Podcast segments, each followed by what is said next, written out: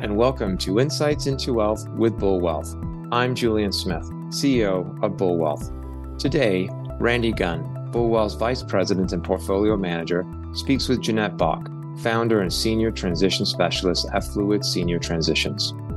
Jeanette has over 30 years of listening, planning, and solving the challenges of transitioning to our later stages of life. Randy and Jeanette begin their conversation by discussing the differences between long term care and retirement living, then discuss where some of us may make mistakes as we age and forget to plan, or plan too late for this next chapter of our lives. Finally, Jeanette gives examples of how to transition to retirement living or staying in your home as we age.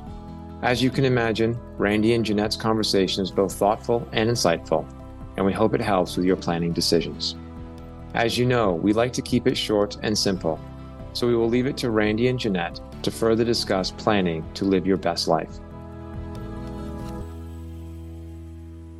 Jeanette, thank you so much for joining me here this morning. Well, thank you for having me, Randy. I'm pretty excited about doing this podcast with you and getting some of this information out. Well, that's great. I think elder care is a topic that all of our clients and listeners, and hopefully everyone we work with, can learn more about. Why don't we dive into the first question, which is what's the difference between long term care and retirement living? And maybe you can talk a little bit about the costs associated with both.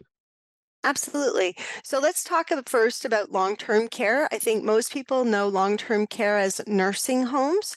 And uh, about long term care, it is actually controlled by our public health care system. So if you have an OHIP card, then you would be eligible for our long term care. Now, we don't get to decide when we go that is left up to the home community care support team, which work for public health, and they are the gatekeepers. You may make an application to long term care, and they would then come do an assessment and determine whether or not you were requiring that level of care and whether or not there's space.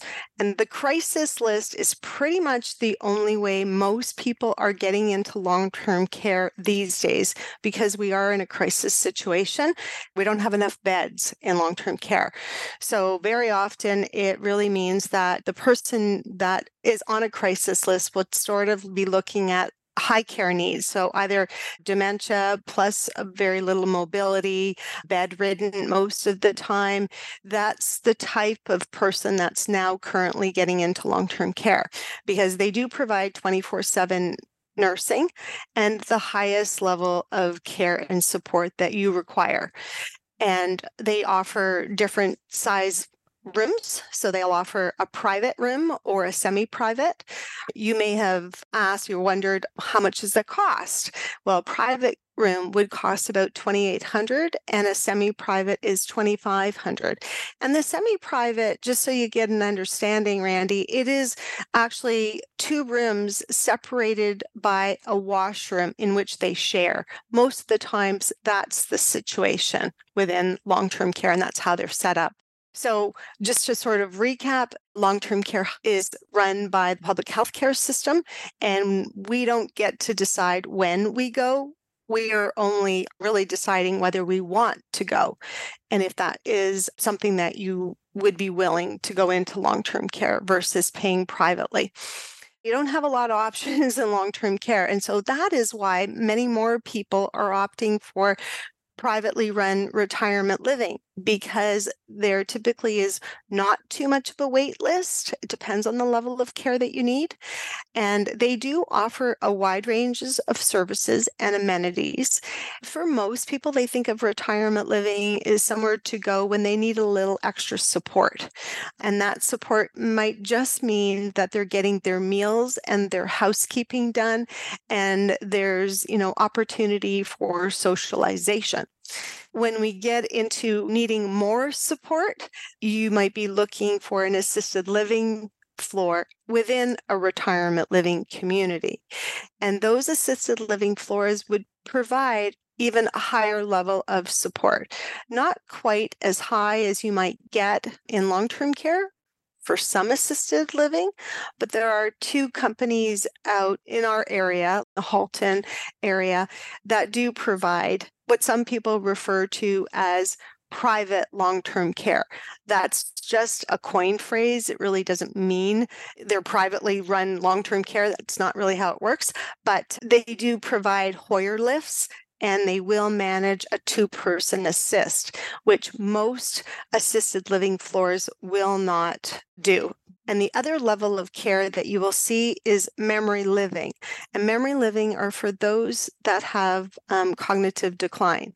So, again, just like everything, memory living might look differently from each company that offers it. So you really kind of have to know what you're looking for and you have to ask a lot of questions as to what are situations they may not be able to take. Now, with retirement living, they offer a variety of different room types. So you might see some studio suites, a one bedroom, a one bedroom and a den, and two bedrooms. And there's obviously different costs for the different sizes of suites. You can range in retirement living from a sort of a basic studio at about 3500 with very little to no care all the way up to about $14,000 which would, you know, probably be more like a five-star retirement living providing the highest levels of care, whether that be for physical care or memory care. And with retirement living being private pay, there are no government subsidies provided for seniors or their families. However, their medical part of their support. So if they're getting, let's say, medication administration, they're getting some shower assistance, or they're getting some help to get them up and dressed in the morning and help with their personal care hygiene, those can be written or claimed on your taxes under the care portion. First of all, I want to thank you because I do think those are terms that a lot of people don't have a lot of good understanding of. So I think you providing that overview is very helpful. Where does the average senior go wrong in determining where they should live later in life? Because it sounds like this is a big decision. And I'm wondering do people really give it the thought that they should? You know, you're right. They actually they don't, Randy. And I think a lot of times it's because, you know, they've retired and maybe they're still living in their family home and life's going on, but they really have not seeing a need to make any changes. And it takes a lot of work and a lot of thought to decide whether you're going to stay in your family home or move and downsize. But this is where I do see people don't spend enough time and put enough thought into this. So I think uh, they go wrong wrong in not having the conversations and not having the communication with their families, with their doctors, with their powers of attorney, those types of people. I think what happens is their needs start to change when they're living in that home that they've been in for years. And now they have to go up the stairs for their master bedroom and their full bathroom. And now, if they had a change in their health status and their mobility, they may not be able to get upstairs anymore. And so that provides additional challenges where they would require additional support. So I always recommend considering a single story home or moving into an apartment, somewhere that you can live on one level. If you decide to stay in your family home, then you're going to need to make some adjustments. You want to consider changing your house when you become an older senior. So I would say a good time to look at downsizing is really no later than you're 75 because you slow down, everything kind of slows down, and that change is a big change when you make that move from your family home to wherever you decide to downsize. And it's more challenging to do as we age. Now, the other thing I would say to people you need to consider as well is if you're living out in a rural property where there's not as many services, it's very difficult to, sometimes to get home care out to those rural properties and other services. And you end up having to pay extra or not being able to receive those services. You bring up a good point about the lack of planning, and, and I think it's natural. These are difficult topics to have conversations about, so I can understand that. You have mentioned to me, though, sometimes because of this lack of planning, you're called in for what we might call a crisis situation, and sometimes that's the catalyst. Wondering if you could share a little bit about your experience in terms of, you know, what kind of crisis situations are you dealing with, and what are you seeing out there? Going back to that previous point, the crisis usually happens because an older adult hasn't looked at what their health situation is and they've kind of pushed the limit a little bit. And so they may have had a fall. And even after healing from that, can't do stairs. Your mobility has been compromised. And so now you may not be able to go home to your home. So that puts you in a crisis because now you're looking to make a quick change and uh, so there's also cognitive decline. So family, if they're not close by, they may not have sort of seen some cognitive decline that you may be experiencing.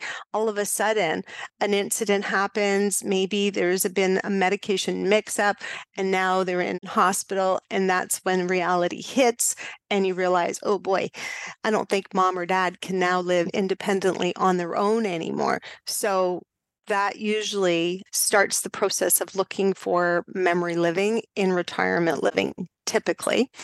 Another one is making regular medication errors, and you may want to look at some support. The other big one is when they start to have transportation challenges. So, if let's say they were recently diagnosed with cognitive impairment and they're living in their family home, well, now it's not quite as immediate crisis, but it is a crisis because they will need to make a change. And then a crisis can also be if they're technologically or digitally excluded, so that they don't have the ability or the know how to get online to search out things or to order groceries online lots again for us to think about and hopefully all of us will uh, plan so we're, we're in a good position so that doesn't happen to us but i know you're also a big supporter and i personally think this is great of trying to keep seniors in their home as long as possible wondering if you can talk a little bit to our listeners about what can be done to try and keep people in their home for as long as possible for example i have a neighbor who's 91 and he's still living independently and I tell him he's my hero. So any insight into that you could provide would be greatly appreciated. Yeah. And again, these are the things that people should be looking at earlier. Don't wait for the need to widen doorways if you need to uh, use a walker or wheelchair. When you retire, you look at, okay, what's my living environment look like? Maybe now it's when you start installing handrails and grab bars in the bathroom. Bathroom is one of the most dangerous places to be. Uh, they say the bathroom and kitchen are where the most falls happen. So installing those handrails and grab bars in the bathroom, improving lighting, removing area rugs and other tripping hazards is great idea installing a chairlift or an elevator if it's possible. Sometimes linen closets line up and you can actually have an elevator installed. As I mentioned, widen the doorways, uh, install a raised toilet seat or replace it with a 17 inch toilet so they're not having to sort of go below and having difficulty getting back up. Consider a walk in zero entry shower with a built in bench, shower head, that sort of thing to ease of bathing. And then you can always improve technology and communication by installing cameras and other monitoring devices within your living environment so that you can have people check in on you quite literally to see how you're doing.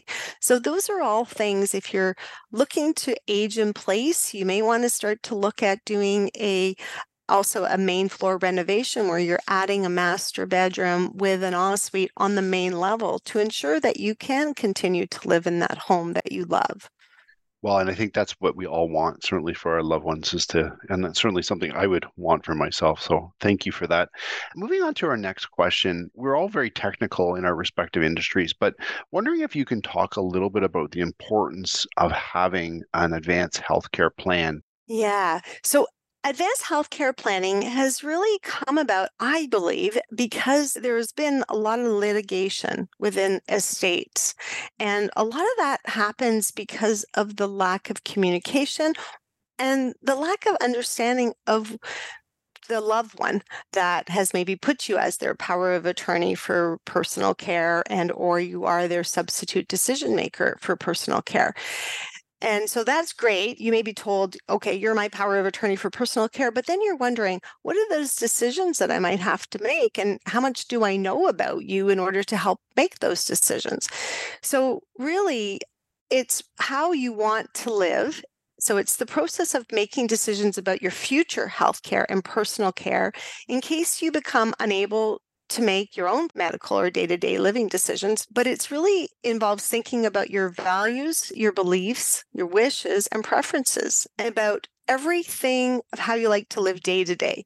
That also will include your end of life wishes. So, we had talked a little bit about that, Randy, when we spoke, and it really does come under the advanced healthcare plan.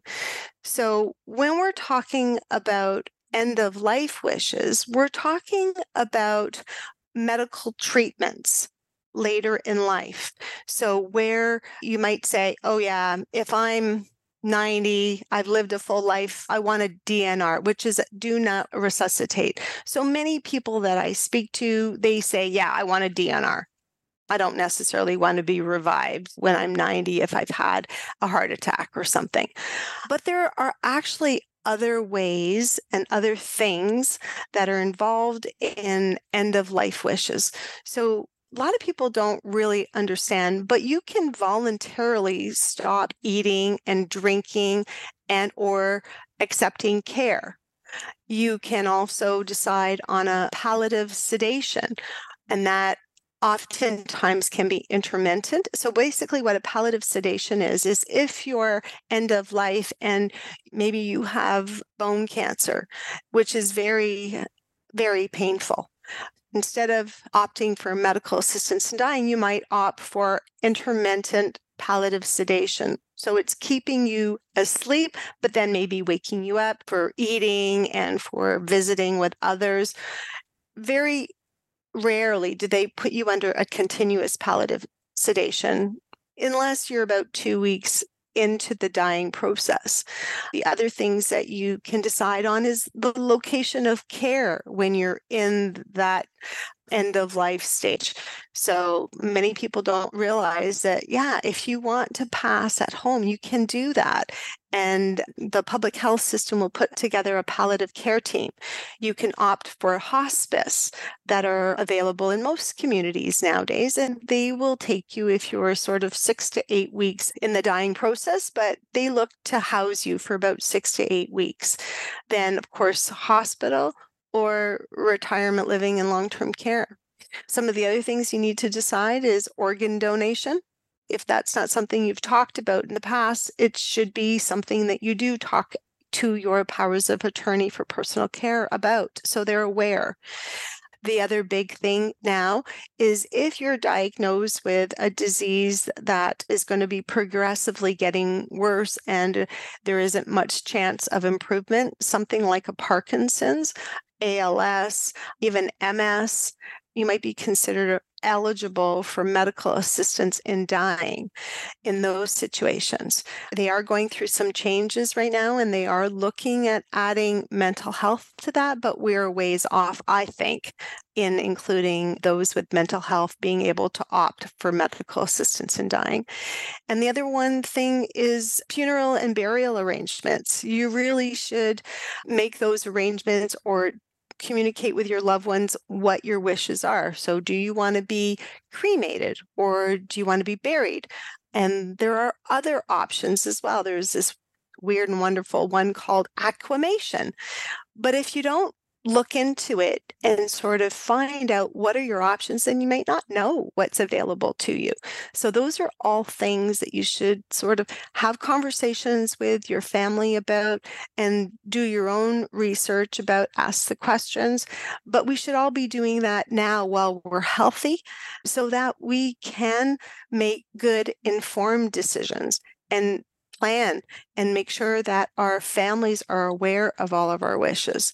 I couldn't agree more. In my experience, I've seen the the pain that that can cause too. So I for sure would encourage people to be transparent and share it with everyone, so that everyone knows what their wishes. And I think if you share it, you have a higher probability of getting what you actually desired and what you wanted. Exactly. So I think that's important. We've covered off a lot of stuff here today, and I, and I want to thank you very much for your time. But maybe just to kind of wrap things up, I'm wondering if you want to leave our audience or listeners with maybe two or three key points that, given everything we talked about, kind of here's some key things that if you kind of do this, you'd be on the right path. it's really planning. It's really to decide, sit down with your spouse, your family, and think about what does retirement look like for you and what does it look like in the way of where you're going to live. I really do find that those decisions early on can really set you up for success or failure honestly. You also can go to, there's a wonderful resource the government of uh, Canada puts out called Advanced Care Planning in Canada. And that is a great resource for you to just start to look at. But there are other professionals that actually do advanced care planning now. And I really think that people will gain a lot by going through that process and what their wishes are. I know I did it and it really took a huge load off my mind knowing that I had what I wanted later in life. And it doesn't necessarily even mean later in life because we never know when our day is going to come. So I say plan now, don't wait, plan now, and do your research now because those will inform you greatly and hopefully more than likely help you to get what you want later on.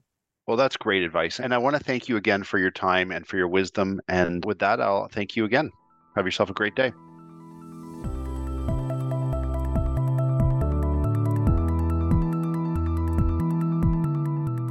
Thanks again to our guest, Jeanette Bock. Insights into Wealth is a Vocal Fry Studios production. Our producer is Katie Jensen. I'm your host, Julian Smith. If you want to reach out to me, please email me directly or you may find me on LinkedIn. Bull Wealth is the corporate group name of Bull Capital Management Inc. and Bull Wealth Management Group Inc.